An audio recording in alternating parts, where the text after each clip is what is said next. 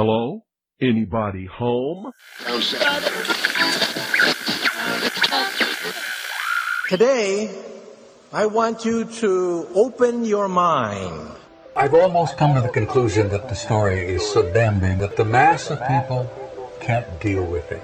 We are in process of developing a whole series of techniques to get people actually to love their servitude. We face a hostile ideology, global in scope, atheistic in character, ruthless in purpose, and insidious in method. For we are opposed around the world by a monolithic and ruthless conspiracy that relies primarily on covert means for expanding its sphere of influence. To change the minds and the attitudes and the beliefs of the people of the world, especially the United States, to bring about one world socialist totalitarian government. The potential for the disastrous rise of misplaced power exists and will persist. It has patterned itself after every dictator who has ever planted the ripping imprint of boot on the pages of history since the beginning of time. If you can get people to consent to the state of affairs in which they are living, then you have a much more easily controllable society than you would if you were relying wholly on clubs and firing squads and concentration camps.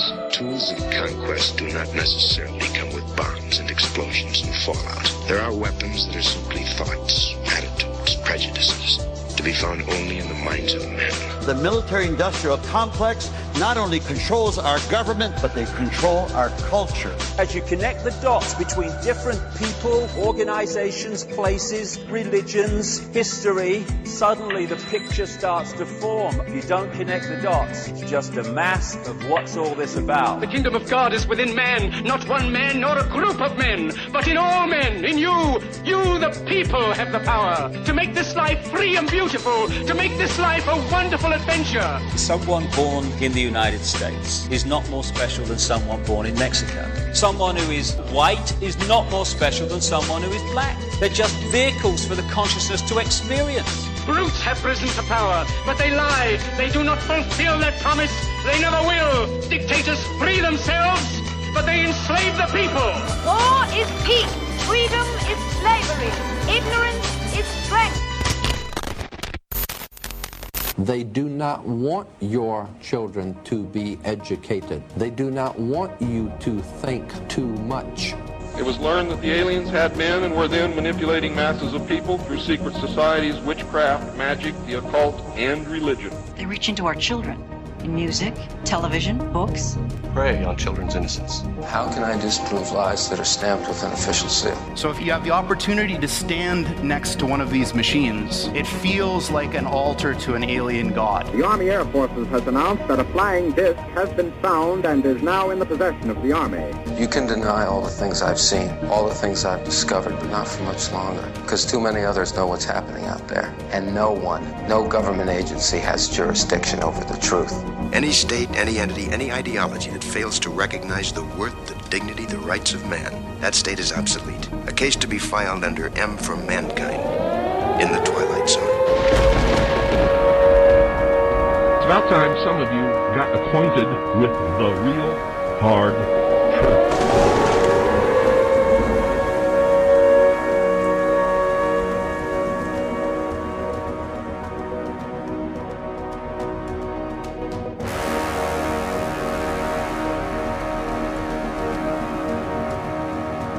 I'm Ryan Gable, your host, and you are listening to the Secret Teachings radio broadcast right here on The Fringe F M.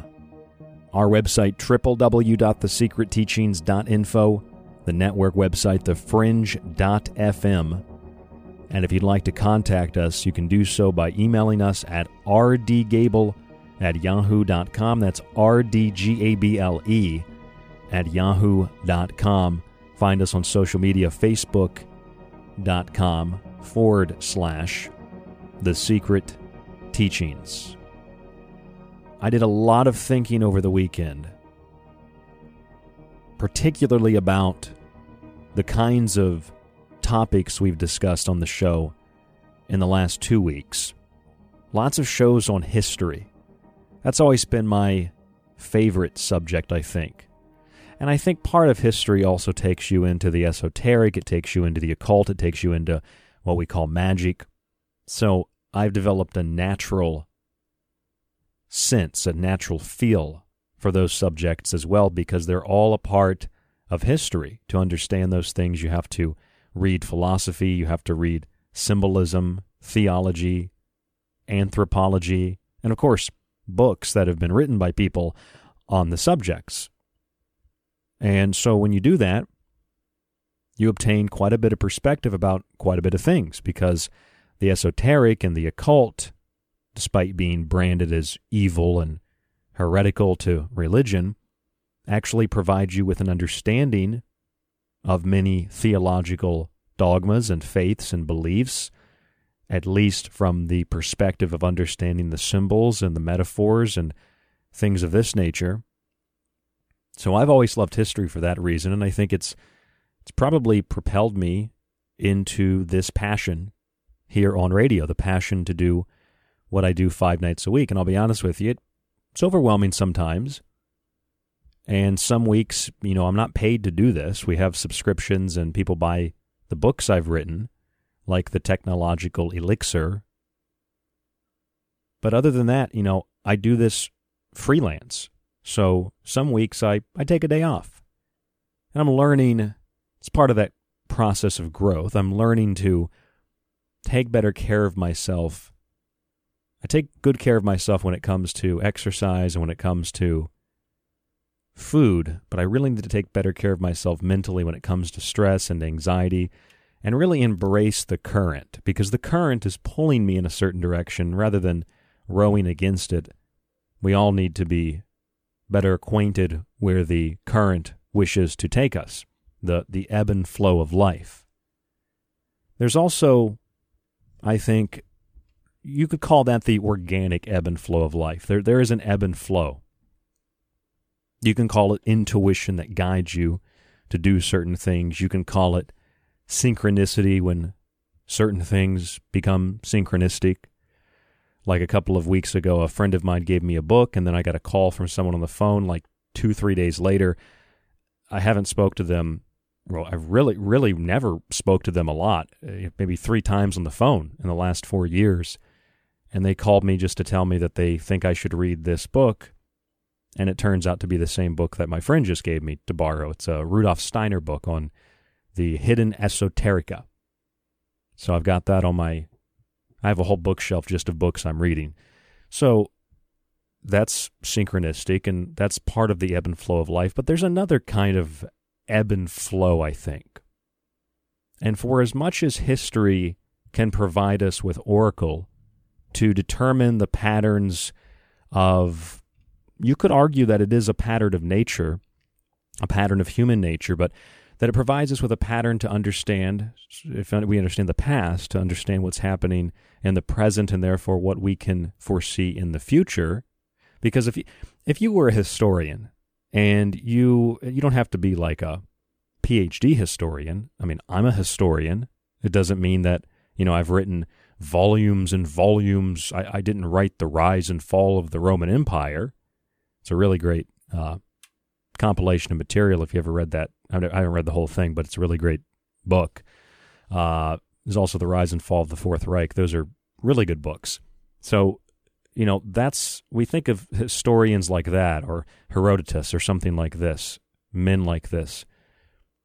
You know, but but histo- histo- historians are people that understand history. And so if you, if you understand history and you can kind of project the past onto the present and onto the future. For those who don't understand history, they think one of two things. They think, if they don't have an open mind, well, this person's crazy. What are you talking about?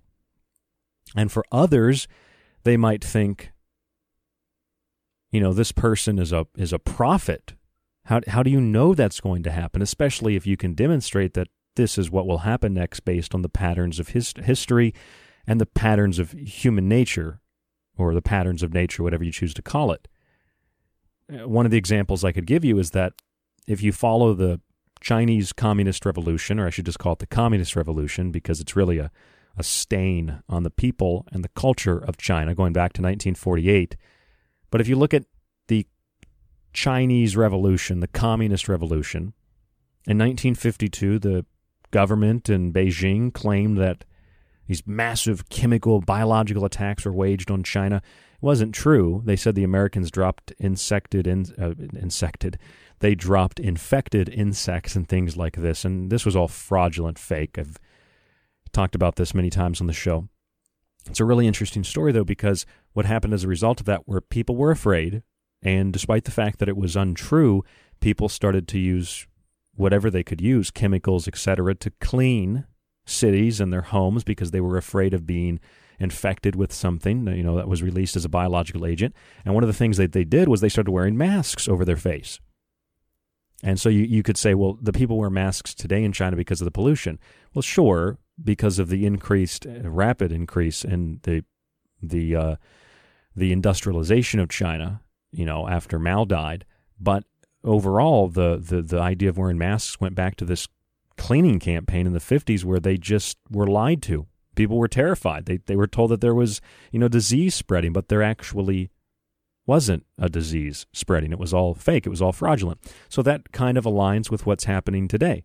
It, it doesn't mean that a coronavirus is fake. It doesn't mean that, you know, you, you can't get sick from something. What what it means is when you have history as an oracle, it shows you how well the present, part of that pattern, that cycle of nature and of the patterns of man, the behavior of man, how well that cycle aligns with the past. And so we can kind of see where we're being taken. And and so what happens is if you notice that when statues are ripped down or they tell you that certain things are offensive, we ha- can't have a Pledge of Allegiance, we can't have a national anthem, we can't have an American flag, you can, or or wherever you might be in any country in the world. You know, the United States, unfortunately, did this to the people of Iran in the nineteen fifties with the overthrow of Mossadegh. We've done this to a number of countries. And see, that's where we can start to look at history and what's happening today in a, in a, in a much more powerful context for a couple of different reasons. Number one is when you have the removal of these kinds of things justified because of slavery or something like this, it's not because you want to remove those scars. You want to completely get rid of the scars. You don't want to leave the scars, so you remember. Get rid of all the scars. Get rid of all the perceived and perhaps truly felt pain and suffering and all these things. You get rid of it because you want to do those things again, and you don't want reminders laying around that, you know, we're going to commit mass murder again. We're going to put people in camps again. We're going to do this, this, this, this, or this, right? So you want to get rid of the past so people don't know where they are in the present, and they don't know what, what the plan is. They don't know what the destination is of where they're going to be led in the perceived and the eventual future when it arrives, which the future always arrives in the present moment, and we can always look to the past, yesterday's present moment, a moment ago's present moment, in order to understand what's happening in the present and what is going to happen in the in the continual and uh, inevitable future that will occur in the next moment, in the next moment, in the next moment, et cetera.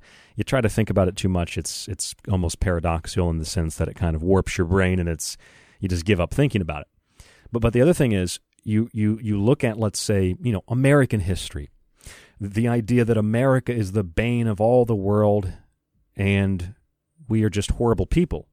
Well, a lot of the world doesn't think that. A lot of the world respects and loves America, and maybe they do so blindly. There are a lot of Americans that, you know, are patriotically blind.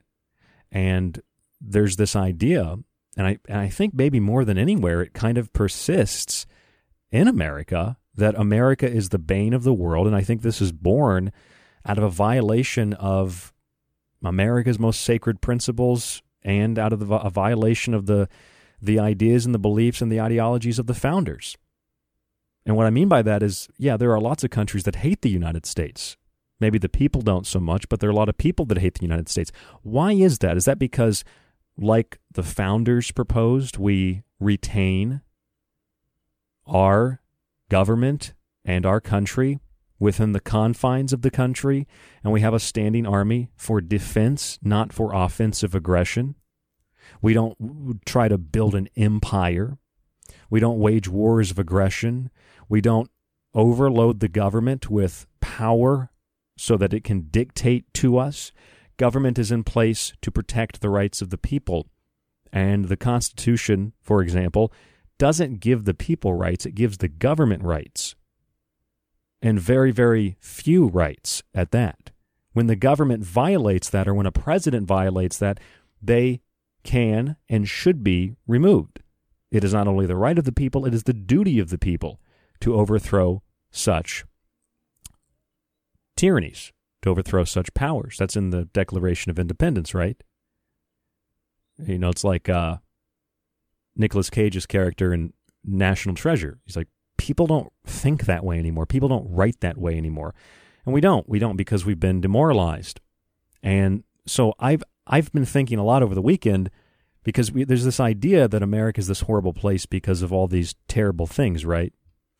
And and this kind of is is is inverted, because America isn't a terrible place because of America standing for freedom or equality or a beacon of hope.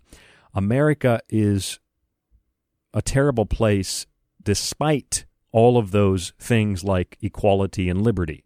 And you can say, well, there there was no equality because women this, and, well, there was nothing in the Constitution that prevented women from being anything more than equal. Later, you, you have an amendment to ensure women have the right to vote. And the founders did not want slavery for the most part. Some some owned slaves, or some f- chose to free slaves, or some, you know, chose to, you know, refused to participate in, in, in forming a union so long as there were slaves. But people don't understand this history or know this history. It, it doesn't mean that, you know, American history is is pure and there's never been a mistake made. None of that's true. But the United States of America has been a beacon to the rest of the world and has been so successful defeating the most powerful nation on the planet, the most powerful military, the most powerful navy in the world. Just a couple of, you know, guys with some muskets and some socks made out of rags and no shoes, you know, you know, in the most extreme conditions, defeated the most powerful military. Why? Because the rebels, the revolutionaries, whatever you want to call them, the Continental Army, they had something that the British did not have. They had will and determination. Doesn't mean they weren't beaten down. It doesn't mean they didn't think in a lot of cases things were hopeless. But they had will and determination. They had fire in their hearts. They had the principle of liberty. And the principle of liberty is God ordained, meaning that, yes, this country was divinely favored, but divinely favored not by some guy with a scepter. That would be kind of a little bit hypocritical and weird, right? Because the country was founded after the fact as a result of many different things, whether that was taxation or it was, you know, uh, religious persecution or whatever it might have been, of a king with a scepter who rules. So this country wasn't founded on the principle that God was a king with a scepter. It was founded on the principle of divine favor. And the British, a lot of the British soldiers were just, you know, people that didn't make it otherwise in British society, and they had no other choice but to join the military. So they weren't really fighting for the same thing. They weren't fighting for freedom. They weren't fighting, you know, as a means of last resort. So if you think about all of this, and if you saw the promo for tonight, you might tune in and think, what is this guy talking about? I thought we were going to talk about, you know, technology tonight. Well, all of this is important because if you don't understand the history, then you might think, yeah, America is the bane of the world. And you can apply that also not just to Americans, you can apply that to humans, because there's a similar idea that all humans are the they're the bane of the world. They're they're They're, they're, they're these terrible creatures that just pollute and violate nature, and it's horrible, and we should do away with humans and all these things. Humans think this, like, you know, I'm bad because I'm a human. You know, we shouldn't pollute. Well, I don't know if there are many people who think we should pollute as a people or as an individual, but that starts with you not polluting. That starts with you not supporting companies that pollute, et cetera, et cetera. And pollution, of course, you know, is is a problem. But the idea that humans are the bane of the world is born out of a similar misconception that America is the bane of the world is born out of. It's it's born out of this this uh, this disingenuous idea that human beings are inherently bad, and that a country founded on liberty and freedom, the most that has ever been granted in the world up to the current time, is somehow bad. Well, this is a violation of the most sacred concepts of existence, consciousness, life, their relationship to God, and how they supposedly harm the world. No, these things don't harm the world. Liberty doesn't harm. Consciousness and life don't harm. And with this, life is, is, you know, granted by God liberty, inherent and inalienable. And to degrade it is to harm the world. To degrade humans is to harm the world. To degrade freedom for all in exchange for perceptual equality by targeting certain groups of people, this is a harm to the world.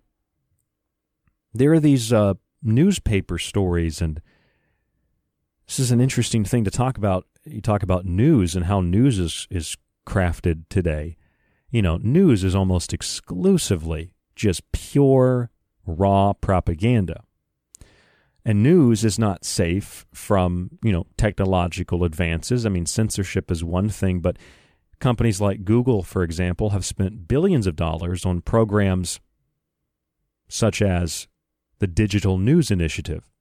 And the goal of this is what they call news innovation, which basically means to make changes in something already established, the definition of innovation, to make changes in something established. Innovation is, is a useless fluff term that means nothing, but Google intends to innovate newspapers, journalism, et cetera. And it's just by implication that this is a positive thing. So how do they do it? Well, they do what the Washington Post has been doing. They've been using artificially intelligent writing for articles. In two thousand seventeen alone, a robo-writer called Heliograph for the Washington Post produced nearly a thousand articles. Then you have the, the Elon Musk-backed company OpenAI, which has a robot writer called G P T two, a system known as deepfake for text. Deepfake for text.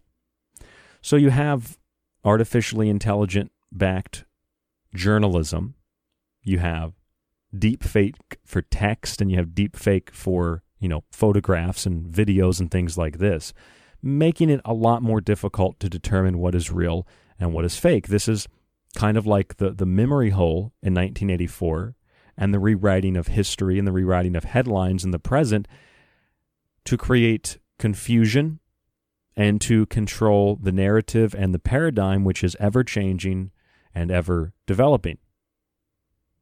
And when you have powerful interests that wish to implement these tactics to control people, or you have powerful interests that choose to violate the basic and fundamental rights of the individual, that is not the fault of a republic or of liberty as a concept for all people, and it is not the fault of the human being being born.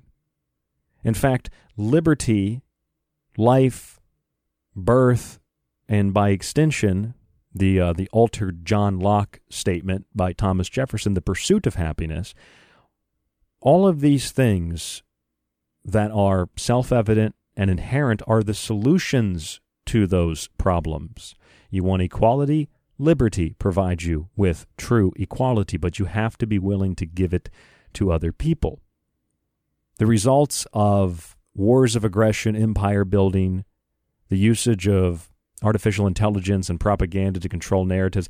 I mean, none of these things are really new. I mean, technologically speaking, yeah, A I is new, but propaganda existed during the American Revolution. It existed during the Civil War. Propaganda existed in biblical times. There's always some form of psychological manipulation to get people to think or to do something that they otherwise maybe wouldn't do. But these systems have been so refined now.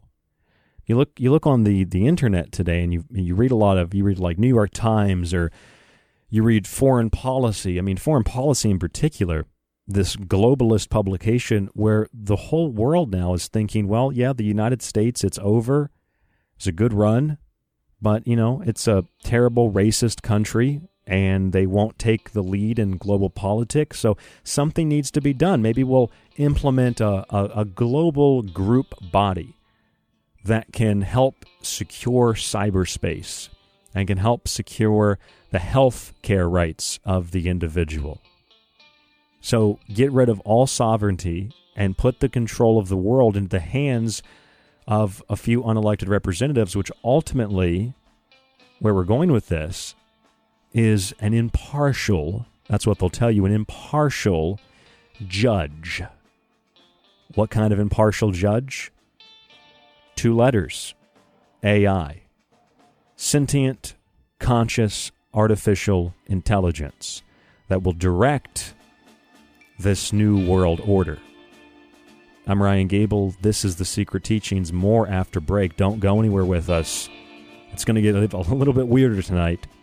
Samsung has announced the creation of artificial realities with six G, sixth generation technology. I'll tell you how that factors in when we come back. Don't go anywhere right here on The Fringe F M.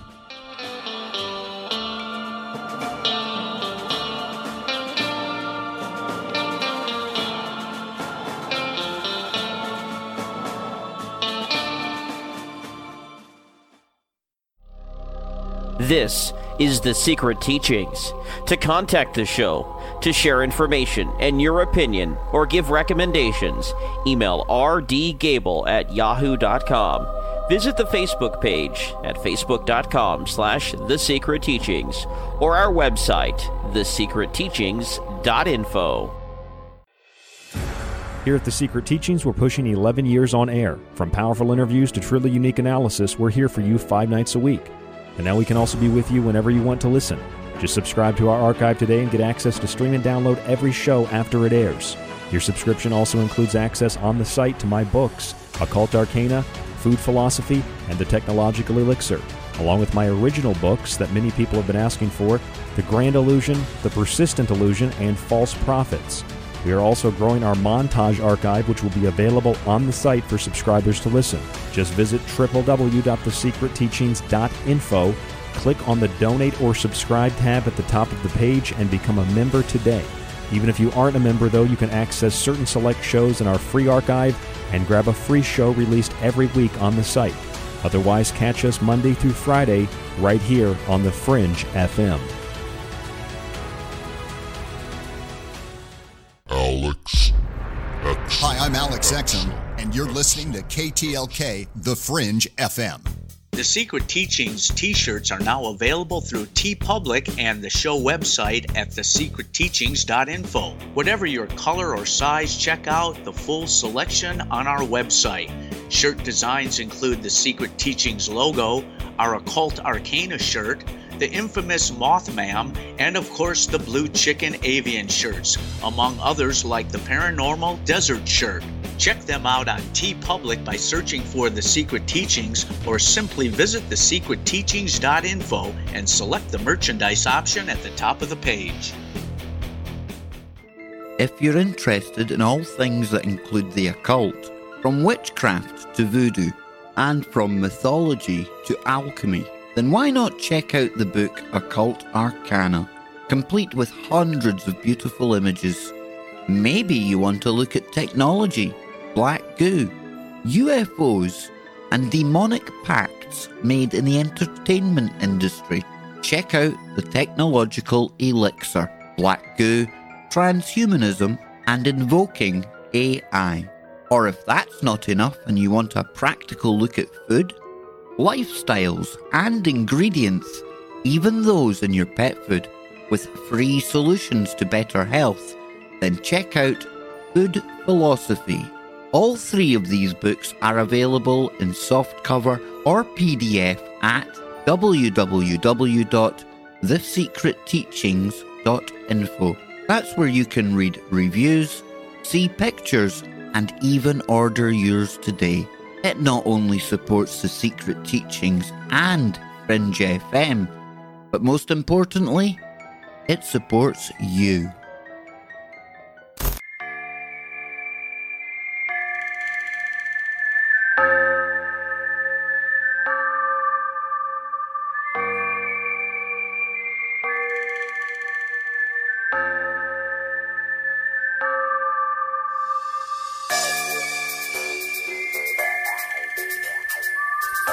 I'm Ryan Gable, and this is The Secret Teachings on The Fringe F M.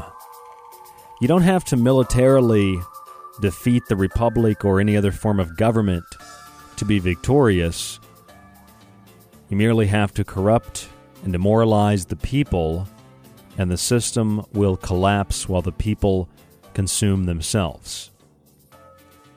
For some, they'd rather live in a state of artificial peace, of synthetic peace, rather than real peace, because real peace is hard to obtain. Real peace is true liberty, though it's always at threat from someone who wishes to violate it. And so I say it's really, and I, I, I think truly from my heart, it's better to have liberty and live in a state of war than to have false peace but live in servitude, or live as a commodity, as a slave, as something someone owned as a piece of property. Slavery didn't go away with the thirteenth Amendment. Slavery is something that all Americans are subject to through the I R S, through the Federal Reserve, that all citizens on this planet are subject to, unless they are entirely off the grid and they are out of the so-called civilized world. Everybody is subject to one form or another of servitude and enslavement or outright slavery, which means that you are owned as a piece of property. This is occurring in the world today in the twenty-first century.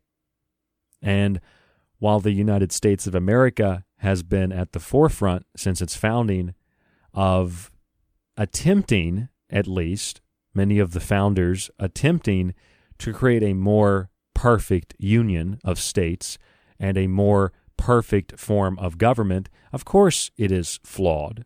All, all governments are flawed. But to give more power to people and to preserve God-given rights in writing to tell government what they can and can't do. These are things we've been talking about recently on the show. And they're really, really easy to comprehend. They're really, really so easy that it's almost complicated because it can't be that easy, right? I was reading a story which not coincidentally was published on the fourth of July from Foreign Policy. Welcome to the post-leader world. The United States has abdicated its dominant role. Here's how to fill the gap. And if you read through this article, it says that the United States has abandoned global leadership. But this may have an unexpected upside. When I read that, I was a little bit confused because the United States, although it has taken on a global leadership role, it's not supposed to be leading the globe. The United States government doesn't have the power or the resources to lead the globe. It has the power to protect the rights of the people within the boundaries of the country. That's what the United States are. A unification of states and a federal government that protects the people from the states and protects the people from the overreach of the federal government. This article from Foreign Policy, though, says America is supposed to be a global leader. And as the world loses this positive impact of American exceptionalism, it's not so positive, the simple fact that there is a policy of American exceptionalism and America has acted as a global leader, that's kind of part of the problem. That's quite a negative impact that it's had on the country and on the rest of the world. But the article says it might also start shedding its downside. Top-down global governance that has favored a small number of nations too often at the expense of the rest. And where I'm going with this is where the ultimate form of control and tyranny will meet us in a global system, not controlled by man, but controlled by machine. Just have to follow along with this story to see where it goes. They say a top-down global governance. And in order to get rid of this global governance, they're happy that America is collapsing or at least withdrawing into its borders as a sovereign nation and not worrying about the rest of the world. Good. We shouldn't be worrying about the rest of the world because it's not our responsibility to take care of the rest of the world. If you want to come here, you can come here through a legal immigration process. But see, people feel really bad about that because other people deserve, you know, to live like I do. So sure, they can come here. I don't want to directly pay for it, but someone else can do it.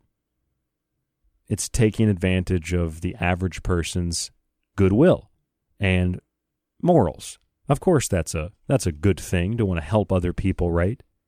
Well, foreign policy says that the United States withdrawing to itself allows for decentralization of a global government.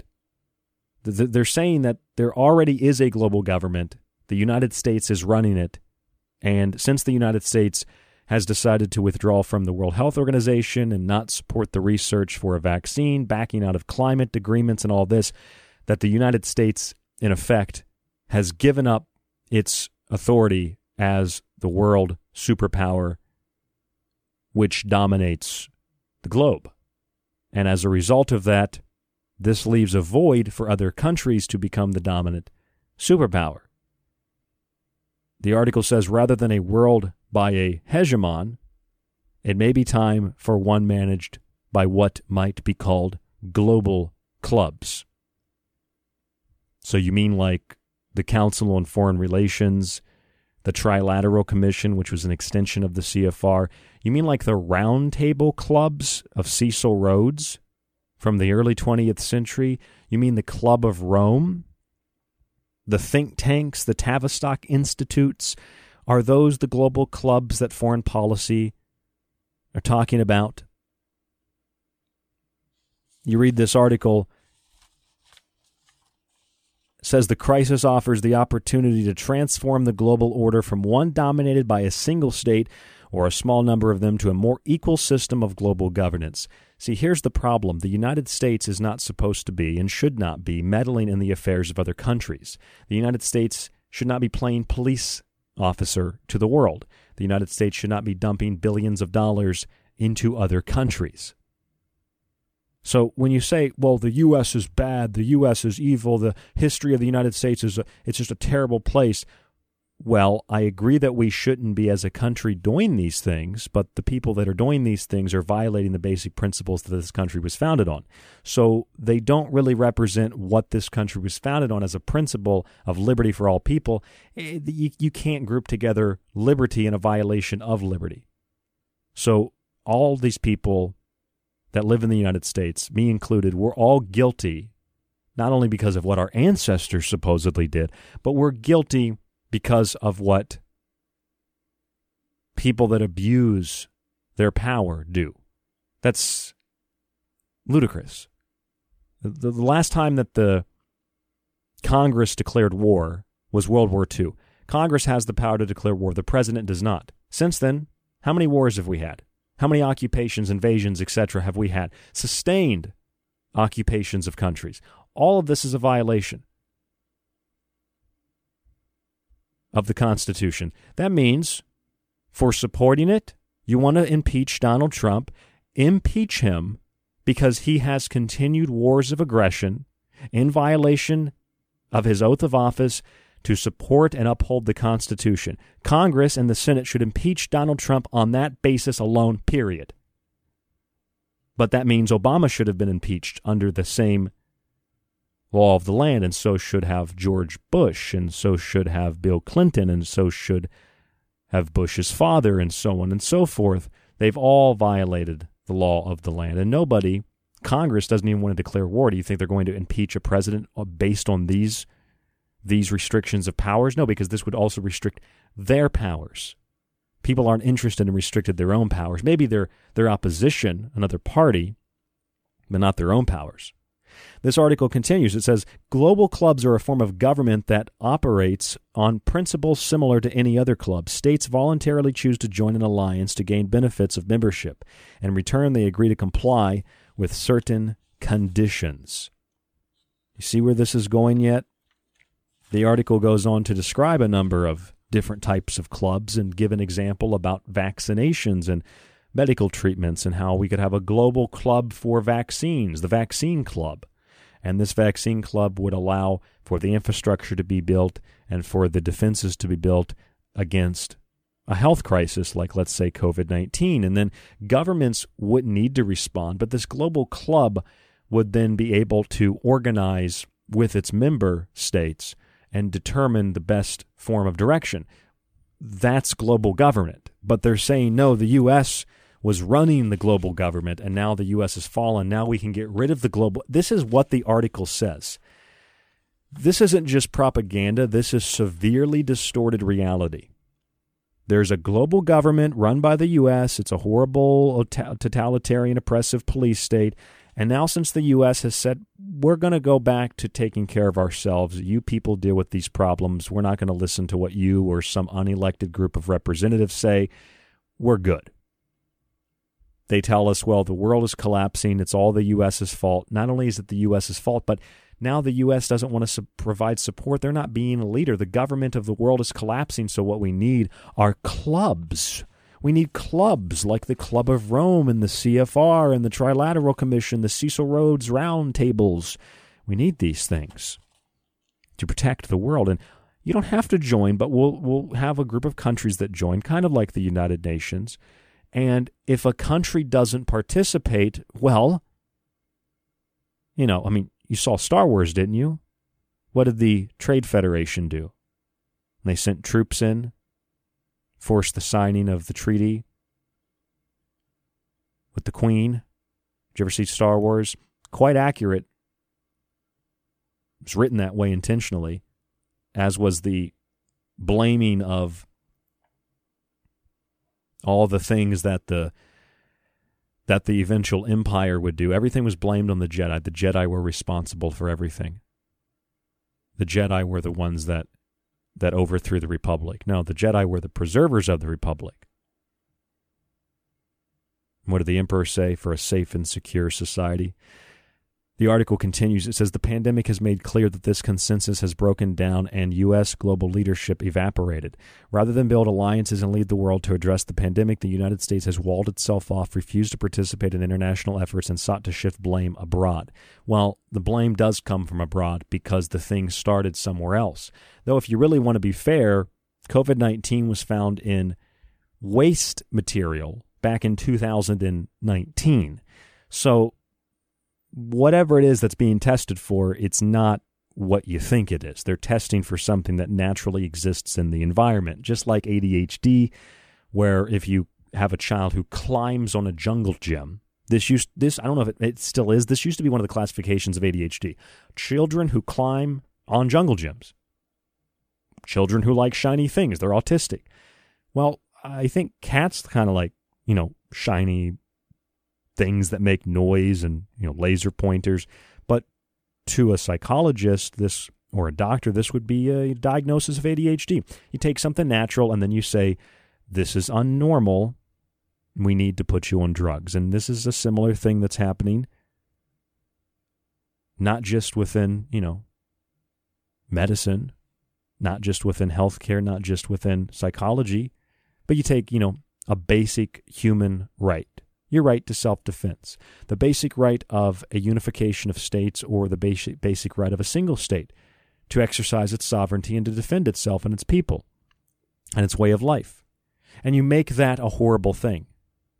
Playing on that jungle gym, that means little Bobby, little Timmy, little Johnny, he's got A D H D, needs these drugs and needs therapy. How dare the United States try to take care of their own people first? How dare the United States go back inside, close off their wall, and remain isolated from the rest of the world? How dare they? Who said the United States has to take care of the rest of the world anyway? Who said the United States has that responsibility? Many people have proposed that the U S has that responsibility, but we don't have that responsibility, and China doesn't have that responsibility either, though China is the blueprint for the foundation of these clubs. Now, one of these clubs is called Cyber Club. This is a proposal from Foreign Policy that in order to secure the internet and cyberspace, a cyber club could be created, which would allow groups of like-minded states to overcome the impasse of things like regulations on computer hacking, for example. And since nations won't independently act, they think that creating a club will somehow get nations to come together and suddenly agree on regulation. This makes very little sense to me, but they say clubs could enforce those rules by limiting access to their networks to those who do not abide by the rules. Well, if in the article they give Russia, China, and the United States as examples, if Russia, China, and the United States can't agree on regulation for things like computer hacking or international community needs or rules for the internet, internet, internet traffic, China just shuts everything down. So if that's the case, what makes you think that creating a club is suddenly going to bring the U S, China, and Russia to the table, and they're suddenly going to agree on this? Why do you need a club to do that? Why don't you use diplomats and ambassadors to make these kinds of arguments and agreements? Use senators. That's what the senators are there for. Why do you need to create a global, unelected club of powerful people that are accountable to no one to say, hey, Russia, China, U S, you won't agree with each other while maintaining your sovereignty, but you'll agree with this global government, right? No, no, no. They told us in the article the global government was the United States. The New World Order was the United States. Now that's collapsing, so we need another order, one of peace and prosperity for all people, a safe and secure society. And you know how liberty dies. It dies to thunderous applause. The article proceeds, consequences could range from slower access to networks to complete exclusion for the most serious and persistent violations. They already do this in China. China is the blueprint. China is the model. One could imagine a similar approach to overcoming great power intransigence in addressing climate change, they say. We could use the same kind of thing for climate change. They act like these are new things. Oh, the, I mean, I don't know who reads Foreign Policy. But who, I don't know who reads this furthermore and thinks, these are great ideas. The U S was the global government, and now it's collapsing, so we need to have clubs, and these clubs will determine things. Well, isn't wasn't that kind of the point of the United Nations anyway? And if the argument was that the United States is this giant global government that's operating through the U N and it's collapsing and not working, what makes you think creating other clubs is going to work? You're going to suddenly get countries that don't agree to come together and agree on things they wouldn't otherwise agree on if they hadn't signed up for the club. This gives a new meaning to George Carlin's famous line about the big club. It's a big club and you ain't in it. Well, it's a big club and there will be no sovereignty, no national sovereignty in it. Now, let's think about this big club now. What is this big club? Well, this big club, or a series of satellite clubs, will be the very thing that they're claiming the United States is supposed to be, which it's not, and that is a global governing authority. That's not what the United States is supposed to be. It, we, we should be preserved, much like countries like Japan are. They're very isolationist. To me, that's a very good thing. It's not Japan's responsibility. It's not our responsibility. I'm not responsible for my neighbor. My neighbor has their own property. They take care of their own property. If someone came to take the property from my neighbor, I might help my neighbor defend his property or her property if they chose to ask for help. Otherwise, it's none of my business. It's none of my responsibility. I don't have to act, you know, in theory at least. Now, when you're dealing with what Foreign Policy is talking about, they're talking about a global system of government that would be more equal, more equitable. This is your Agenda twenty thirty. This is the same terminology: equal, equitable, fair, something that, what's that word they always use? Sustainable. So they're saying the U N and the United States and these government bodies aren't working, so we need to create a sustainable, equal, tranquil, peaceful, sustainable environment. That's the same rhetoric that's been coming out of the United Nations, the same rhetoric that's been coming out of big think tanks and, and foundations. How is that? You see what I'm saying? How is that the solution to the... There is, the only problem is the United States is now refusing to throw its weight behind this global government. So maybe some people are panicking about that. Probably not. I think that this is a well-thought-out game of chess, and we're in constant, perpetual checkmate with powers that perhaps are not from this world, but at least powers that are operating behind the scenes. And what would be the best way, though, to truly bring in that equitable environment? You hear people say, especially if you are in ufology or if you are, maybe you watched Ancient Aliens or something like that, or you're into conspiracies, man. You hear people say, you know, how could wealthy billionaires, you know, how could the Rockefellers and the Rothschilds, and how could these families and groups be so hell-bent on bringing about this, this ultimate global conspiracy, bringing it to to completion? How could they do this over generations and generations and generations? You know, somebody would just break ranks and they'd say, I don't I don't want to do that. Why why are we doing this? Well, I think the, the response to that is also a simple response because, first of all, you, you have people that have money and power and, you know, their eyes wide shut parties, things that we can't really imagine or fathom. So we're worried about paying a phone bill. These people are worried about if they can overthrow a country.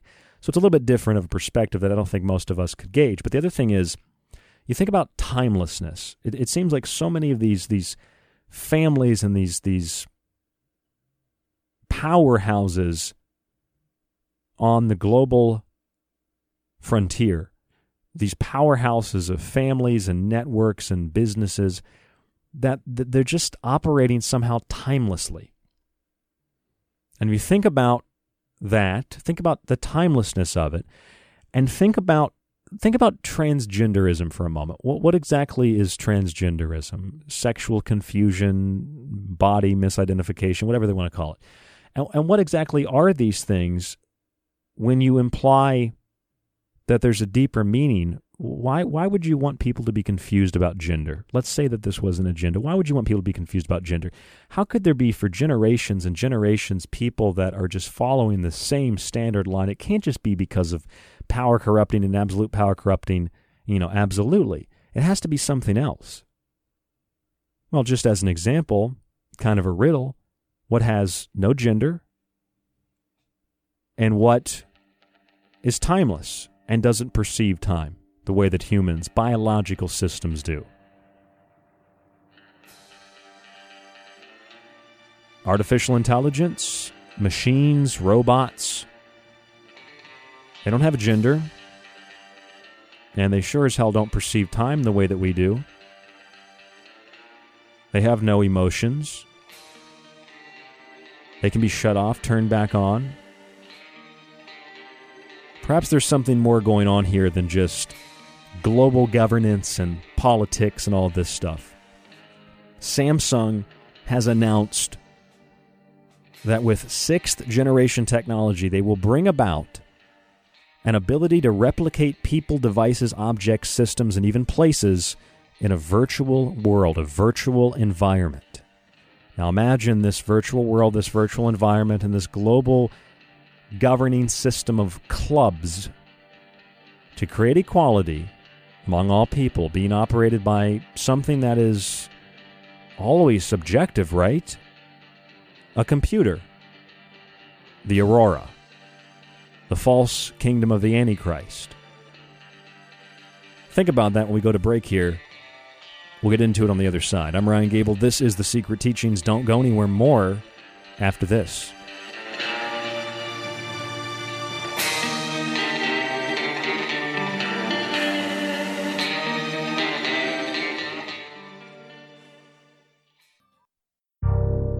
You are listening to The Secret Teachings. To contact the show, to share information and your opinion, or give recommendations, email r d gable at yahoo dot com. Visit the Facebook page, facebook dot com forward slash The Secret Teachings, or visit the website at w w w dot the secret teachings dot info. Here at The Secret Teachings, we're pushing eleven years on air. From powerful interviews to truly unique analysis, we're here for you five nights a week. And now we can also be with you whenever you want to listen. Just subscribe to our archive today and get access to stream and download every show after it airs. Your subscription also includes access on the site to my books, Occult Arcana, Food Philosophy, and The Technological Elixir, along with my original books that many people have been asking for, The Grand Illusion, The Persistent Illusion, and False Prophets. We are also growing our montage archive, which will be available on the site for subscribers to listen. Just visit w w w dot the secret teachings dot info, click on the Donate or Subscribe tab at the top of the page, and become a member today. Even if you aren't a member, though, you can access certain select shows in our free archive and grab a free show released every week on the site. Otherwise, catch us Monday through Friday right here on The Fringe F M.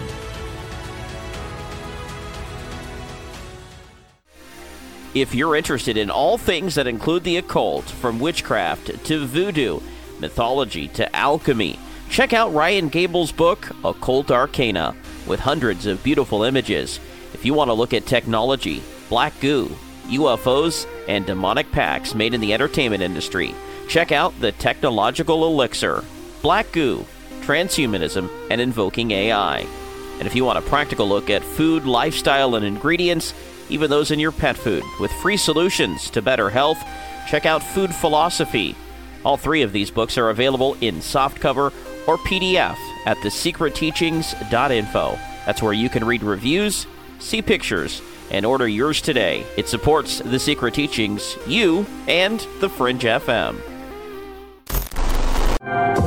We've heard your feedback loud and clear. You called it out, and now we're answering. All new live programming, five nights a week. Always remember, The Fringe F M is for you, the listener, and we appreciate your feedback. Keep the feedback coming. You can email us at talkback at the fringe dot f m. Call the station at five oh one, seven seven seven, five six three one or send us a message on Facebook at The Fringe F M.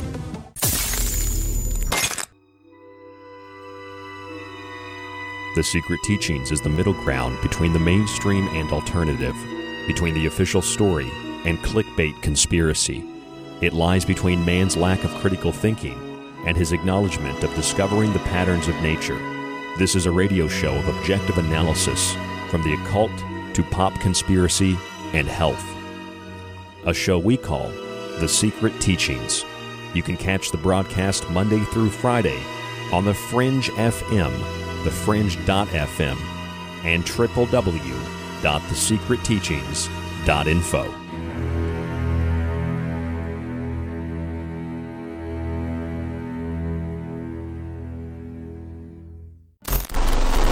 Join me on a journey where getting lost is the only true destination, where the past, present, and future all coexist on the same timeline.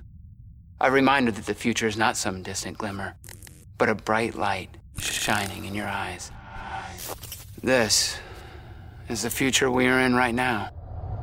Welcome to a future where our true re- reflection is only revealed once the screen goes dark.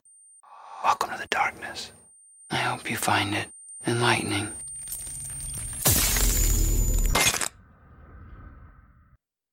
This is Howard Kautz. My website is w w w dot time loop solution dot com, and you're listening to The Secret Teachings radio program with Ryan Gable. Hey, this is Marty Leeds, author of the Pie in the English Alphabet series. You can find me at marty leeds thirty three dot com, and you were listening to The Secret Teachings.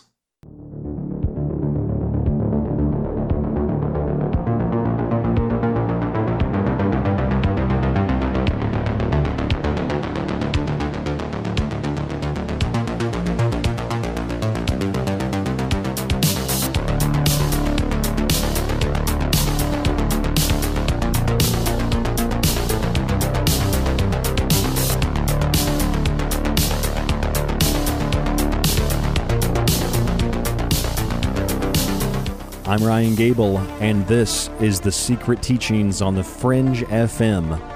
You can find us five nights a week, Monday, Tuesday, Wednesday, Thursday, and Friday at the same time each night. You can also catch a repeat of an episode of The Secret Teachings directly after the new episode airs. Again, Monday through Friday on The Fringe F M, the fringe dot f m. If you'd like to contact us, you can do so at r d gable at yahoo dot com. That's r d gable at yahoo dot com, or message us on Facebook at facebook dot com forward slash The Secret Teachings. Some of you may have heard that in two thousand twenty-one, not too far away, there's going to be something called the global reset. Or at least in January of twenty twenty-one, there will be the initial proceedings of the global reset. And I know that a lot of people are kind of excited about this. Some people have purchased currency in other countries thinking that the U S dollar will be replaced as the world reserve and they'll get to restart and they'll get money or they'll get, you know, their debt wiped out. And, and this is just another wonderful utopia that's going to come about at some point. It's going to happen. It's going to happen. We're always looking forward to something big happening, a big event. It's going to be the global economic reset. Finally, it's here. Well, if you think about the global reset, think about it in practical terms. Do you really think that billionaires, multinational, big international corporations that have more power and more wealth than some small countries, do you really think that a global alliance of nations through the U N and other world bodies, you really think that all of these powerful agencies, organizations, countries, and people, and especially the International Monetary Fund, the World Bank, and all the other member banks, the Federal Reserves, you really think they're going to give up all their power and all of their control through debt and currency and just deposit money in your bank account and wipe out your debt? You have to be certifiably insane if you think that's what's going to happen. Now, the global reset is probably going to be a number of things. They they talk about it. You can look on their website. You can see Prince Charles, the Red Dragon, heading this World Economic Reset, the World Economic Forum.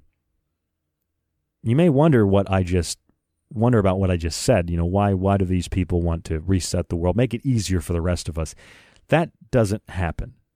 It's not going to happen. But what might happen is maybe you don't have as much debt anymore. Maybe you do have more currency, but maybe your debt isn't what it was, and maybe your currency isn't what it was, because now your debt and your currency, your money, is tied to your biometrics. It's tied to whether or not you'll behave, to whether or not you'll do what the World Economic Forum, whether you'll do what the global clubs, as the article from Foreign Policy terms them, global clubs that will replace nations once all sovereignty is stripped away. We'll have global clubs, global initiatives that'll take control of the world. And everything will be centralized. Everything will be democratic, though. Don't worry. It'll be democratic. Everything will be controlled. You won't have to worry about anything. Everything will be equal. Everything will be fair. Well, on the surface, that kind of sounds like a great idea, but when has that ever worked out?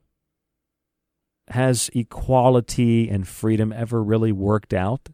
I mean, in the United States of America, it kind of has, but that's not the kind of equality and freedom that they're talking about at the World Economic Forum, or they're talking about at the United Nations, or they're talking about on the nightly news, which is sold out to other countries like China, or if not been, you know, outright bought, not so much sold out, but have been bought by or influenced by, controlled by foreign governments.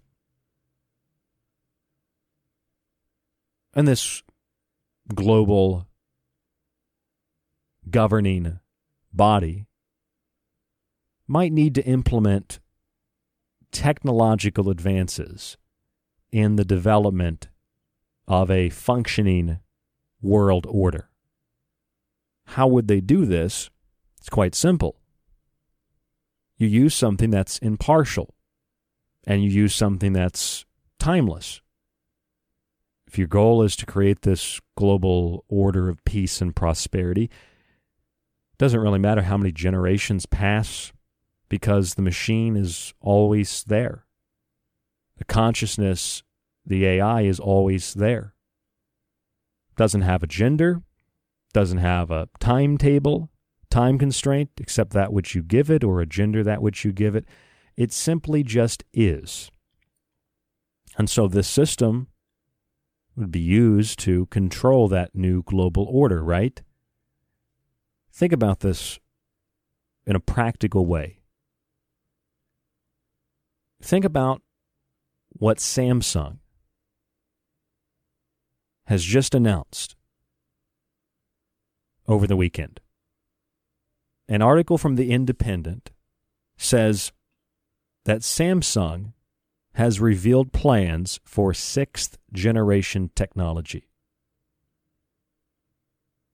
I brought this up at my part-time job over the weekend, and I was asking a few people, I said, do you know what five G is? And someone said, yeah, I know what five G is. And I, I said, do you know what six G is? And they said, well, I'm sure, you know, it's just like, it's worse than five G. And I said, well, I don't know if it really has much to do with five G in the context of, you know, electromagnetic frequencies, and depending on the the, the frequency itself, whether it's high or low, or how badly it affects the, the human body and the brain and these kinds of things. But sixth generation technology, I said, and I got kind of cut off in the conversation. I didn't get to explain it. But I, I sat down and I read this article again and again and again and again. And it says that Samsung, in developing their sixth generation technology, I'm just, I'm, I'm sort of stunned by this, because I wrote this in my book, The Technological Elixir, several years ago. I don't think it makes me a prophet or a genius. I just think that I had my finger on the pulse, and a lot of other people have seen this coming too. This isn't just fifth generation technology. Don't put that cell tower by my school or by my office or by my home. This is more than that. Samsung and their sixth generation technology released a research paper. In the research paper, they said, quote, it will be possible to replicate people, devices, objects, systems, and even places in a virtual world. In the research paper published last week, the South Korean smartphone giant stated that there will be three key six G factors: immersive extended reality, the literal digital matrix, high fidelity mobile hologram, and digital replicas. This is what I call the invasion of the body snatchers, because they're literally snatching your likeness, your body. I'll explain how that's done in a moment. The paper says, quote, with the help of advanced sensors, A I, and communication technologies, it will be possible to replicate physical entities, including people, devices, objects, systems, and even places in a virtual world. In a six G environment, through digital twins, you heard me right, digital twins, users will be able to explore and monitor the reality in a virtual world. Well, then it's not reality, it's an artificial reality, it's a virtual reality, without temporal or spatial constraints. Users will be able to observe changes or detect problems remotely through the representation offered by digital trends, kind of like avatars. Such advancements could contribute to the trend of people increasingly working and socializing remotely, with video calls replaced with immersive reality communication enabled by next-generation V R devices and holographic displays. The sixth-generation performance technology, of course, is going to be far more powerful than five G, which is also far more powerful than all of the other generations of technology. six G will support a data rate of one thousand gigabits per second, fifty times the peak data rate of five G. You don't think that it could get scarier or weirder? This line right here should do it. But the main user of six G technology, according to Samsung, it will not be you or me, you or I, I or you. It will be, according to Samsung, machines. And they want machines to utilize this six G sub-reality artificially intelligent-driven virtual world by, what's the date? Yep, you guessed it, two thousand thirty. The paper says, as the number of connected machines grows exponentially, those machines will become dominant users of six G communication. Remember when John Connor went into the bunker at the end of Terminator three?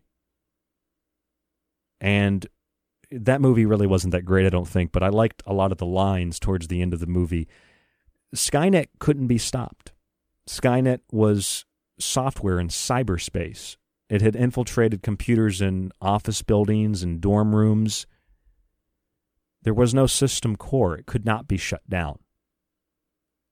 Well, Samsung is saying their six G technology will be utilized by twenty thirty, perhaps by twenty twenty-six, I think, was even one of the earlier goals, but at least by twenty thirty, it will be utilized primarily by machines. And they say that as the number of connected machines grows exponentially, those machines will become dominant users of six G communication. That's what the paper says. Now, other users, you know, other users of six G would include, you know, things like, for people, you know, smartphones, personal radar, indoor mapping, all of this generated by smartphones. And this is according to researchers from the University of Bologna and French Alternative Energies and the Atomic Energy Commission. Now, this gets even weirder if you're following along and you know the history of the atomic bomb and the Atomic Energy Commission and, you know, that the Department of Energy has dabbled in multiple dimensions. Well, the institutes that I just mentioned announced in May, two months ago, twenty twenty, that they are working on several six G-related projects with the help of funding from the A T T R A C T, the A TRACT Consortium, led by, four letters, CERN. So to recap this, people are thinking that five G is dangerous, and I agree, it's quite poisonous to the human body and to plant and animal life. But six G is in a completely different league. Not so much even that it's dangerous to the body and to the environment. If five G was the revelation of the method, six G is the revelation of those who created and who implemented the method. six G means that people, devices, objects, systems, and places in a virtual world will be replicated. In other words, replacing all biological systems with synthetic systems to replace the global order and reset the human race. The solution to the human race and to the current global order is a messianic technocracy, where all these natural systems are going to be replaced with synthetic systems. The natural world will be slowly cloned, like people, in order to produce an artificial one that can be logged in and out of. You think this is science fiction? You've been reading too much science fiction. This is science fact. This is now. The question already is, can you believe what you read, hear, see, taste, touch, or smell? Not merely from propaganda or tricky advertisers or marketers, outright lies and deception, but can you believe what you read? Can you believe what you see? Can you believe what you hear? Not because, again, of propaganda or politics, but because of technology. Can you believe what you read? How can you believe what you read when Google, the Washington Post, Elon Musk, the Associated Press, all are using artificial intelligence for writing? Google has funded the Digital News Initiative. The Washington Post has been using A I writing, a robo-writer called Heliograph. Elon Musk's company, OpenAI, which he backs more so than he owns, released a robo-writer called G P T two, a system known exclusively as deepfakes for text. And the Associated Press has used A I writing for things like sports or other niche stories. Even companies like the U S A Today, papers like the U S A Today, are moving into this business where news is no longer even Orwellian. News is totally synthetic and derived from a machine. And that's it. And you know that it's not only what you read, what you see, but what you hear. When you have voice mapping technology, it's kind of difficult to determine if the sound of my voice right now is Ryan Gable or if the sound of my voice right now is a machine, which took an audio sample of my voice from an old episode of The Secret Teachings and is now simply mimicking my voice with the right tone and pitch and the right emotion and the right balance in between all of this. So you think you're listening to Ryan Gable, but this is actually artificially intelligent voice replication. Just repeating the sound of my voice and telling you whatever it is that my programmers want you to hear and want you to listen to and believe. Can you really believe what you hear, what you see, what you taste, touch, or smell? Can you believe what you read? It's hard to believe what you see, not just in text, but in videos and in photographs, when you have things like deepfake. In fact, there's a really interesting story that you should go read from Reuters on July fifteenth. It's called "Deepfake Used to Attack Activist Couple Shows New Disinformation Frontier." They talk about this character named Oliver Taylor. Supposedly went to some university. University has no record of him, though. He has no online footprint beyond an account on Quora. And even so, two newspapers published his work, but they failed to confirm his identity. Turns out his image, the text that was produced and published in newspapers, all of it fake. Or is it? The Reuters report says that Oliver Taylor doesn't exist. His photograph is a deepfake, and all of the things that he's written, deepfakes. They can't confirm that this person actually exists. I want you to listen to what the article says towards the end. This is from Reuters just a few days ago. It says the threat is drawing increasing concern in Washington and Silicon Valley. Last year, House Intelligence Committee Chairman Adam Schiff, a scumbag, warned that computer-generated videos could turn a world leader into a ventriloquist dummy. Last month, Facebook announced the conclusion of its Deepfake Detection Challenge, a competition intended to help researchers automatically identify falsified footage. Last week, online publication The Daily Beast revealed a network of deepfake journalists, part of a larger group of bogus personas seeding propaganda online. Now, let me paint the real danger here for you if it wasn't apparent.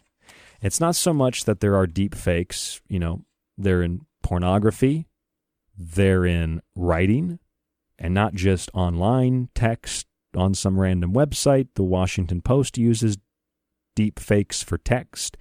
Elon Musk utilizes it. Google utilizes it. Hell, even the Associated Press utilizes it. So can you really believe what you read? Is it accurate? A machine is writing this, and a machine that is programmed is writing this. Can you believe, really believe what you see? Let's let's say that you were reading about something pertaining to whatever you're interested in. It was written by, you know, me. Is written by Ryan Gable. Let's say that my books, let's say my book, The Technological Elixir, which covers a lot of this, my book, The Technological Elixir, it's on the website at w w w dot the secret teachings dot info. You can go there and you can click on the link and you can read reviews and see the pictures and see the book. And a lot of you own a copy of the book. Well, what if one day it was reported that the book doesn't exist and that the author, Ryan Gable, doesn't exist? We can find no record of him at university, no record of him at a place of employment, no social security number, He doesn't exist. It's like he never existed. Perhaps he never did exist. Perhaps ten years of radio was all just fraudulent. It was all made up audio. He wasn't a real person. He's not a real person. Everything that was written is just a computer talking. It's not human. It's fake. It's fraudulent. It's all made up. See, you can use the technology to conceal crimes. You can use the technology to implicate others in crimes and in places that they weren't, or saying things they didn't say, like ventriloquism. Or you can use it to take someone who is a threat offline and out of the public forum by claiming that they are simply a deep fake. Their picture is fake. They have no verified background, their text is fake, it's all a computer, all a machine in charge. And this is one of the processes by which the human element is removed from the world. Every time you log online, every time you go onto your phone, every bit of data that's collected, one piece after another piece after another piece, all this data that's collected, it goes somewhere, and it doesn't just go to advertisers, it doesn't just go to government. All that data provides a real-world example of the patterns of behavior that, if replicated, can be used to create an entirely synthetic environment. That synthetic environment is the new virtual world that Samsung and their six G services proposes to the whole world. Immersive extended reality, high-fidelity mobile holograms, and digital replicas, replacing the natural world and replacing the human body entirely. This is a real-life invasion of the body snatchers. It's like the X-Files mixed with the Twilight Zone, mixed with every dystopic movie you can think of, every dystopic story you can think of, every alien invasion movie you can think of. It's all rolled into one. Those ideas came from somewhere. I'm pretty sure they're not just metaphoric. I'm pretty sure they're not just fantasy. There's something to this truth, especially considering Samsung is teaming up with CERN to bring about this virtual world run by machines. I'm Ryan Gable. This is The Secret Teachings. Don't go anywhere. More after this. You are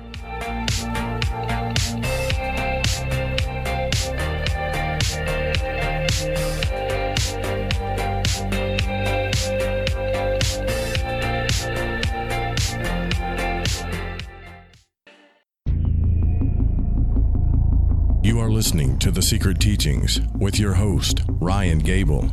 To contact Ryan, email rdgable at yahoo dot com.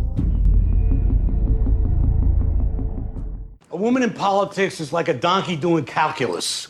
Come on, there are plenty of amazing women politicians. Name one. Uh, Senator Hillary Rodham Clinton? Awful. How is she awful? Hates freedom.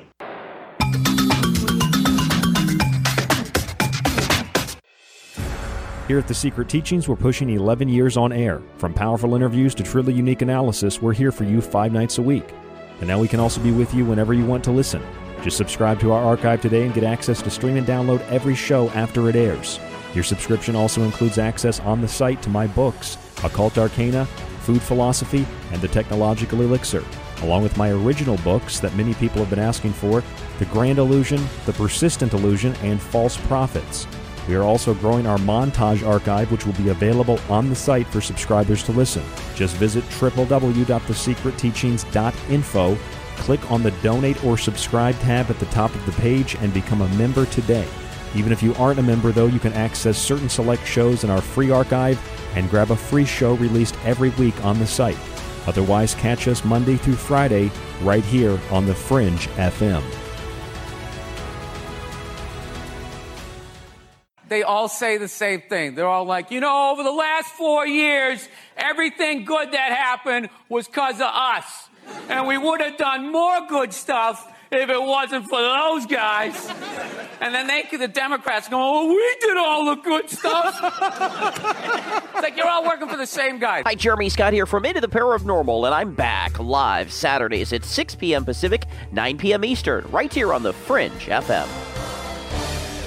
See, now you're infecting my memory with your memory, and I can't even remember my own life correctly. Yeah. I think you are remembering okay, it. Guys, it was a pretty good bit. Guys, no, no, no. Can, can we not do this? Can we not start messing with each other's memories, okay? Distorting facts, that, like, basically changes history. You know, it's like fake news. You know, and then all of a sudden, nobody knows what the truth is, and facts don't matter. Guys, it's a slippery slope. Alex. X. Hi, I'm Alex Exum, and you're listening to K T L K, The Fringe F M. If you're interested in all things that include the occult, from witchcraft to voodoo, and from mythology to alchemy, then why not check out the book Occult Arcana, complete with hundreds of beautiful images. Maybe you want to look at technology, black goo, U F Os, and demonic pacts made in the entertainment industry. Check out The Technological Elixir, Black Goo, Transhumanism, and Invoking A I. Or if that's not enough and you want a practical look at food, lifestyles, and ingredients, even those in your pet food, with free solutions to better health, then check out Food Philosophy.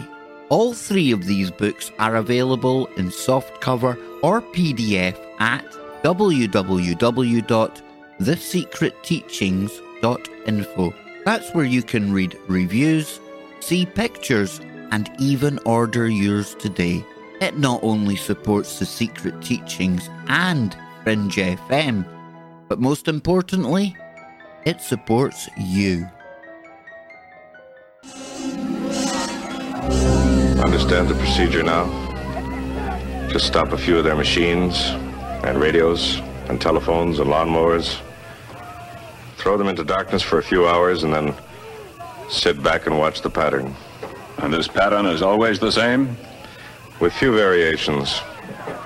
They pick the most dangerous enemy they can find, and it's themselves. All we need to do is sit back and watch.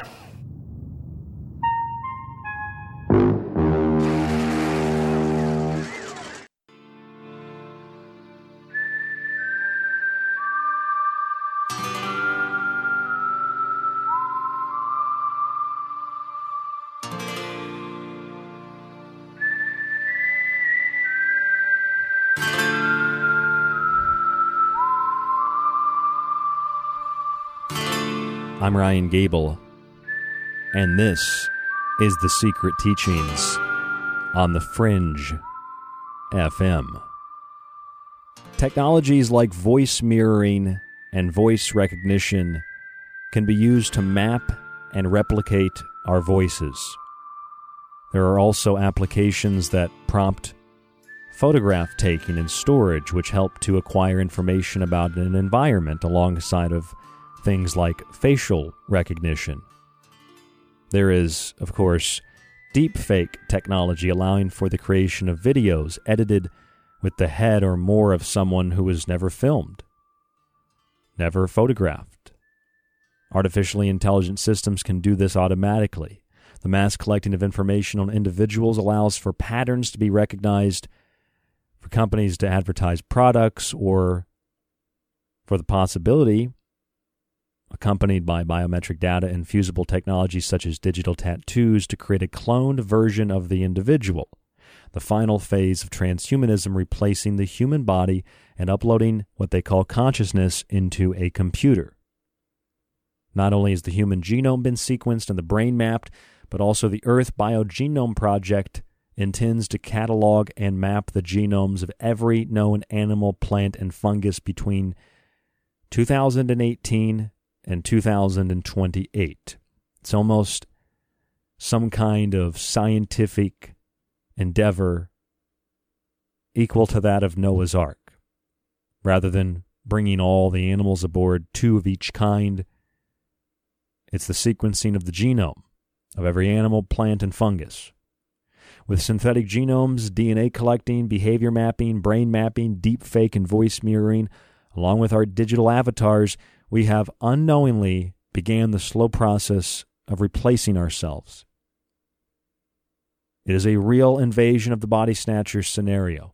Uploading human consciousness, as we call it, and acquiring the mark of the beast, as we call it, are both incremental processes that are self-fulfilling prophecy, historically patterned by real events, metaphor, and, of course, paranoia. But perhaps we're not dealing with things like aliens or demons per se, or demonic forces, or perhaps they're all the same.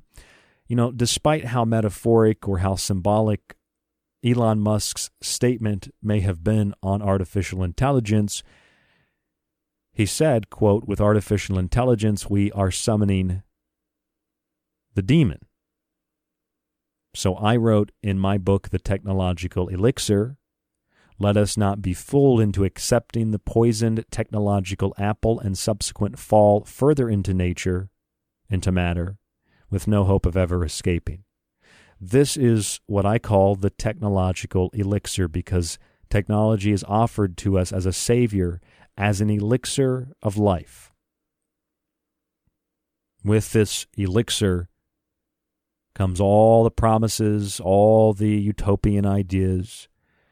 You will not ever have to work again. You will be given all sustenance. Each morning when you wake up, each night when you go to bed, everything will be taken care of before you can even think about it. That's what technology gives you. No, technology gives that to those who control it. To the rest of us, we get servitude in a way which makes all other forms of past slavery and servitude look like freedom in the true sense of the word. There will be no rebellion. There will be no free thought, whether it's out loud or in the brain, in the mind. You will not be able to think a dissenting thought. Now, you may think that this is fear-mongering or that this is totally crazy. I'm not reading you or speaking to you something or about something that is pure speculation. It's all based on documented technological advances and the stated goals of many of those people and companies operating and working within the collective industry of technological developments, many of which, most of which I'd imagine, are doing so in a compartmentalized process. Samsung has said just a few days ago, July eighteenth, that they are going to build, and are building it, a sixth generation technology service, which will be implemented by twenty thirty. This service is not for humans. This service is for machines. And with this six G service, it will be possible, they say, to, quote, replicate people, devices, objects, systems, and even places in a virtual world. The three key six G services include digital replicas, high-fidelity mobile hologram, and immersive extended reality. And this six G technology will serve not man, but machines by twenty thirty, due to the growing number of machines being connected across the globe. You cannot stop Judgment Day. You cannot stop Skynet. It is inevitable. You're not meant to stop it. You're merely meant to survive it. Samsung saying that six G technology will be used for machines is disturbing enough in its implication and its overall truth. What perhaps is more disturbing, and what might be more disturbing to many of you listening, is that Samsung isn't just developing the technology in like a cell tower. six G projects are being funded from the A TREC consortium, which is led by CERN, which many have speculated for some time that CERN has the ability to open up portals to other dimensions and other worlds. Even Jordy Rose, the inventor of the quantum computer, said that we'd be able to go into other dimensions and extract resources, and that these dimensional gateways may lead, if we are not careful, to things, beings, whatever you choose to call them, entities, Lovecraftian monsters coming into our world. One can think of the Billy Crystal movie Monsters Incorporated, where they literally had monsters coming into the human world and feeding off of fear. You think it's a kid's movie, kind of like Bandersnatch. You think it's a happy game. It's not a happy game. It's a nightmare world, and we live in it. You think it's just a kid's movie. It's not just a kid's movie. It's reality. The same speculation may be applied to the atomic bomb as well, and to the transformation of matter and the alchemical processes, the detonation of the atomic bomb, the Manhattan Project, and those men working on the Manhattan Project and later the hydrogen bomb are men of the same scientific process that are behind CERN and other large colliders, particle colliders. And there are others around the world. CERN is one of the well-known colliders, which is why I've always said I'm not so concerned with CERN. I'm concerned with the ones that we don't know about. While we focus on CERN, our attention is drawn away from those that are much more powerful, perhaps, much larger even. The engineering capabilities are left up to the imagination and the will of those who have the backing to build and support these kinds of things. A lot, of, a lot has been said about CERN, a lot has been said about atomic weapons and all these things. But let's think about the implementation of a global order run not by humans, but by machines, because machines can be impartial, right? We looked at a story from Foreign Policy earlier that said the United States has abandoned its role as a global superpower because it wishes to take care of its own people first.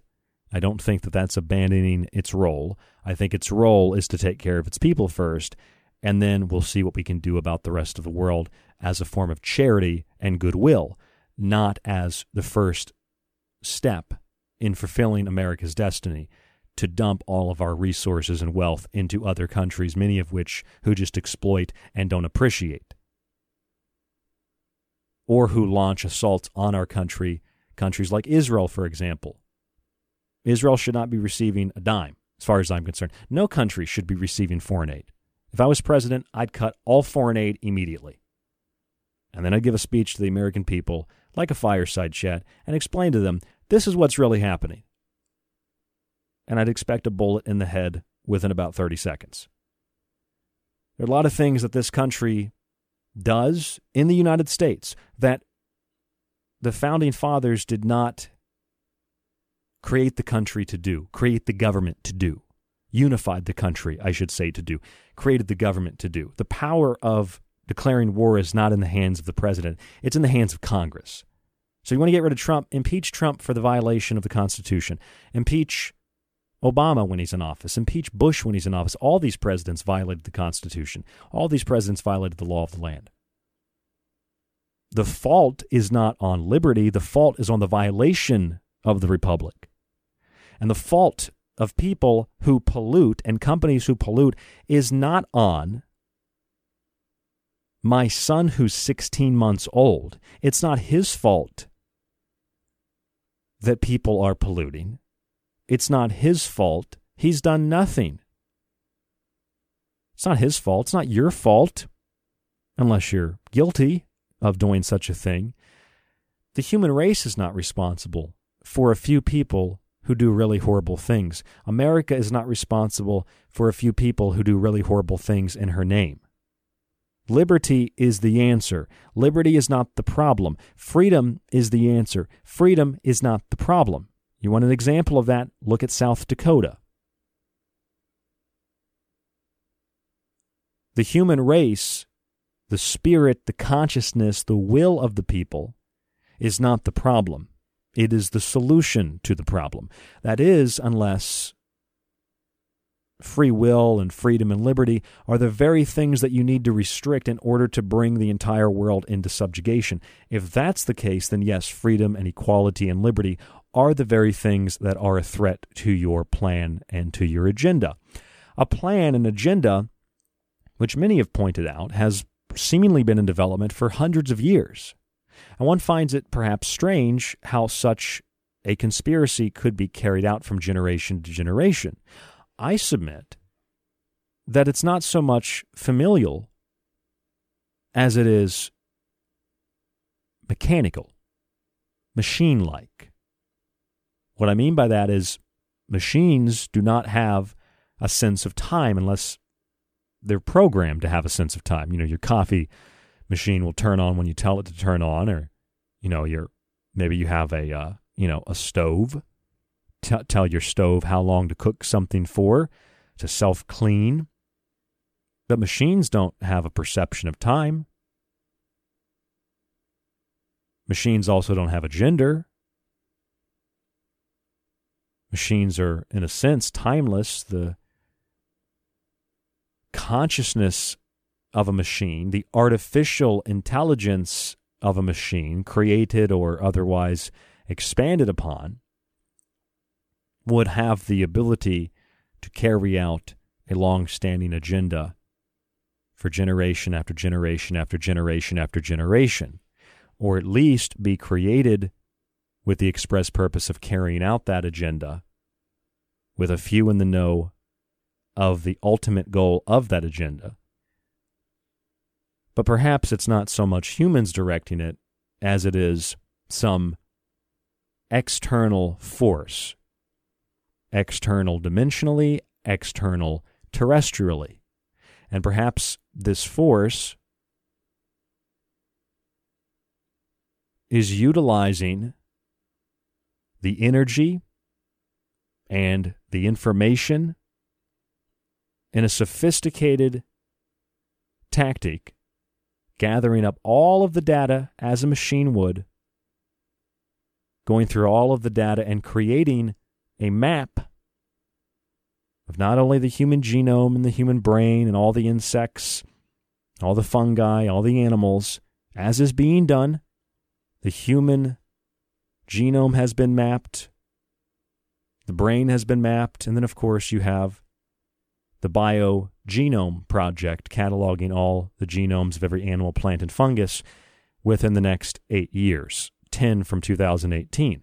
All that data, all the information about what you think, even if you don't post it online, even if you don't search for something, if you type it in, everything is cataloged, everything is marked, everything is flagged. What happens if that data is processed in order to create a digital you?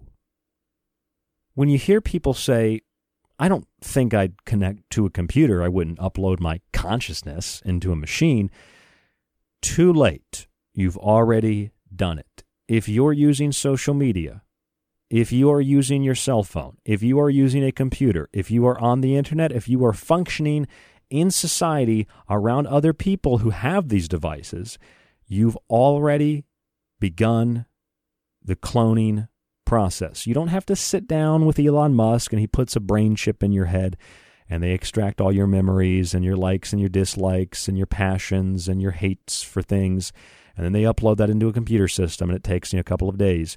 Everything you've already posted, thought, expressed, shared, all of that is already in a database, and it is used to create the digital clone of you. All of the D N A information, all the D N A genetic data, all of that information is used to create a physical synthetic you. This physical synthetic you, combined with the digital version of yourself, comes together with patterns of behavior obtained through monitoring of data and recognition of patterns through algorithms and so on and so forth to create a digital, physical, artificial, synthetic you. This digital, synthetic, artificial you is your clone, is your avatar. you better be careful that you don't go to sleep, because if you go to sleep, your real body is snatched. Where does this synthetic, artificial, virtual, digital you reside? Well, it's artificial, it's synthetic, it's not going to survive too well in the physical environment. So what about an environment that is virtual? What about an environment that is immersive and extended? What about X R, extended reality? High-fidelity mobile holograms and digital replicas. A virtual world where your likeness, your information and your data is programmed into, and the natural world is slowly eroded away in replacement for the digital, synthetic, artificial, extended reality world, which can be logged in and logged out of. This isn't a movie. This is what Samsung is building with CERN. This is what other tech giants are building as we speak.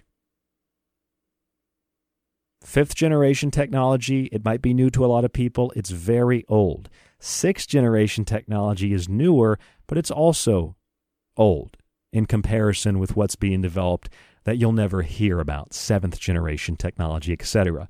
The fifth generation technology, all the Wi-Fi, all the satellites, the twenty-four hour internet system of Facebook and Elon Musk and others, the brain chips, the brain mapping, the Neuralink and the Starlink, everything connected to a net of satellites in the sky, a literal Skynet, all of this full spectrum dominance of the planet, radiating the planet, creating a sub-reality that will be the ideal environment for machines. And Samsung even says their sixth generation technology will not be utilized by humans, but in this virtual world where there are digital clones, digital representations of you, where you can experience the real world through a synthetic world, quite a bit disingenuous, wouldn't you say? You can experience the digital world by plugging into it. The physical world evaporates. You experience the digital world by plugging into it. And this digital world is controlled by machines. And those machines are programmed to do certain things. Those machines will utilize the sixth generation technology with support from CERN. And this immersive extended reality becomes the new reality. The hologram becomes the new temporal, the new physical. Digital replicas become the new you.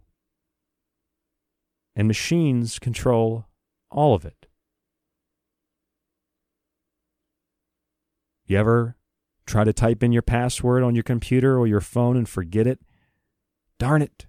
What's my password? Why isn't it accepting my password? Is it a capital A? Is it a lowercase a? Is it a y? I just can't remember. What happens when you immerse yourself in this world? And you'll do it without officially consenting. We've all done it. We've all put off, or put our foot on the first step, getting into that pool of cold water. We've slowly stepped onto the second step and the third step, and some of us are already waist deep. What happens when you don't remember your password, let's say, in that environment?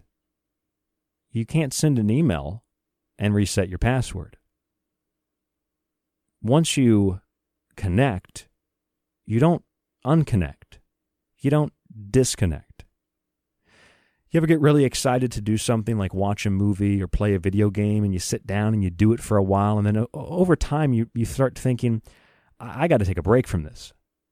But it was really fun and exciting first, and then you kind of, your eyes are burned out, bloodshot. You know, you haven't gotten any exercise, haven't really eaten anything. Imagine a twenty-four hour world, seven days a week, where time just becomes irrelevant. A virtual world run by machines that will govern the conduct of no longer nations, but a global plantation of batteries that will feed these systems and feed the sixth generation technology, which will feed the systems all of the energy and all of the power that they would need of empiric system of technology to replace the global order and reset the human race with a messianic technocracy, a biological system across the whole planet that will be replaced with synthetic systems, a natural world cloned with all available data, a copy of the real world digitally constructed, humans cloned with the same data in order to produce an artificial human in a digital environment, what Samsung calls a digital clone. This is the stated official goal in the white papers of sixth generation technology to, quote, replicate people, devices, objects, systems, and even places in a virtual world, in a digital environment, a digital world, a new frontier, perhaps the final frontier, not space, but inner space, consciousness, dimensions. And this is why Samsung is working with CERN. Controlling this new global reset with its technological powers with CERN to bring about something that sounds more like an interdimensional invasion of the body snatchers, not some benign technological development. You really think people that control money, that control lives, that control countries, that control the world, you really think these people want to just give you free money? They want to reset the global economy. They want to build A I, and they want to build technologies that'll help you? I'd imagine that it's far more complicated than that. Perhaps more simple, depending on how you choose to look at it. Perhaps it's more simple because you realize that the human is easily replaceable with a digital replica. And ultimately, there won't even be a digital replica. There will be large, wide fields where humans are no longer born. They are growing. And that is the human future, if we don't resist the proposal of a messianic technocracy, and if we don't resist the promises that the techno-beast offers us for a little bit of safety, security, and convenience, of course. Things that we should never, ever give into because we are promised freedom. It's better to have liberty and live in a state of war than to have false peace and live in servitude, a servitude far worse than chains, slavery far worse than being whipped and beaten and forced to pay taxes and give away your property, a slavery in which humans are growing, a slavery in which humans exist only in a digital environment with no ability to think freely, to move about, or to be human. A literal hell on earth where consciousness is not preserved. It is stamped out. I'm Ryan Gable, and this is The Secret Teachings. This is The Fringe F M, the network. We'll talk to you on the next broadcast. Stay safe, stay informed, and check us out at w w w dot the secret teachings dot info. My book, The Technological Elixir, is available there, as is my book, Occult Arcana and Food Philosophy. You can also subscribe to the archive, all of it on the website. It supports you, the network, and The Secret Teachings. Again, stay safe, stay informed, and we'll talk to you on the next broadcast.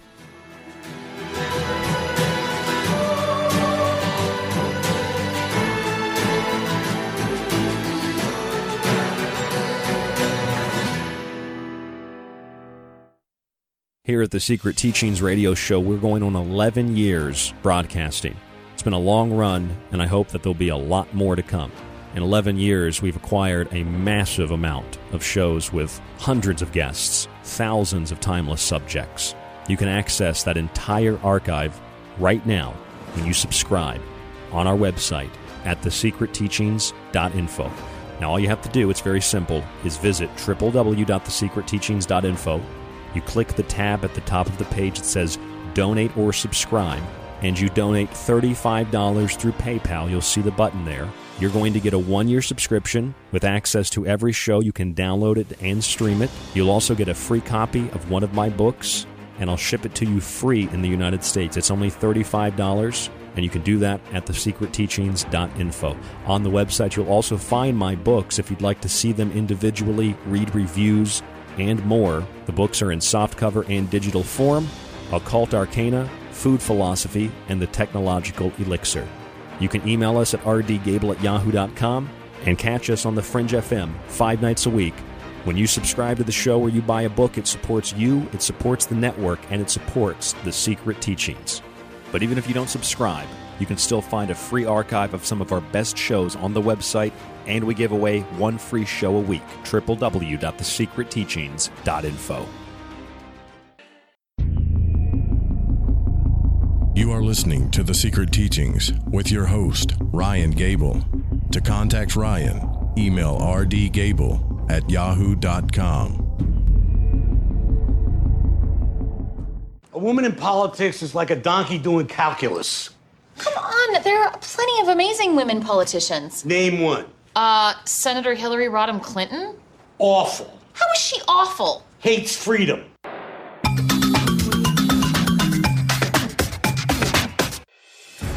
Here at The Secret Teachings, we're pushing eleven years on air. From powerful interviews to truly unique analysis, we're here for you five nights a week.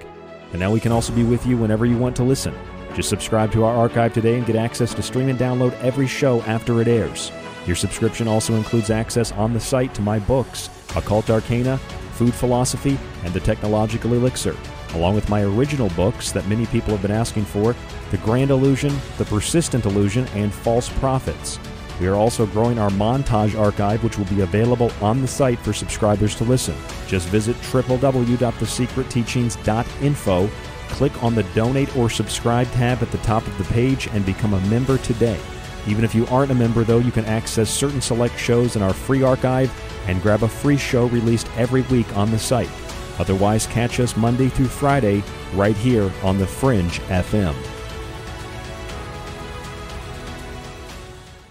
See, now you're infecting my memory with your memory, and I can't even remember my own life correctly. Yeah. I think you are remembering okay, it. Guys, it was a pretty good bit. Guys, no, no, no. Can, can we not do this? Can we not start messing with each other's memories, okay? Distorting facts, that, like, basically changes history. You know, it's like fake news. You know, and then all of a sudden, nobody knows what the truth is, and facts don't matter. Guys, it's a slippery slope. Alex Exum. Hi, I'm Alex Exum, and you're listening to K T L K, The Fringe F M. If you're interested in all things that include the occult, from witchcraft to voodoo, and from mythology to alchemy, then why not check out the book Occult Arcana, complete with hundreds of beautiful images. Maybe you want to look at technology, black goo, U F Os, and demonic pacts made in the entertainment industry. Check out The Technological Elixir, Black Goo, Transhumanism, and Invoking A I. Or if that's not enough and you want a practical look at food, lifestyles and ingredients, even those in your pet food, with free solutions to better health, then check out Food Philosophy. All three of these books are available in softcover or P D F at w w w dot the secret teachings dot info. That's where you can read reviews, see pictures, and even order yours today. It not only supports The Secret Teachings and Fringe F M, but most importantly, it supports you.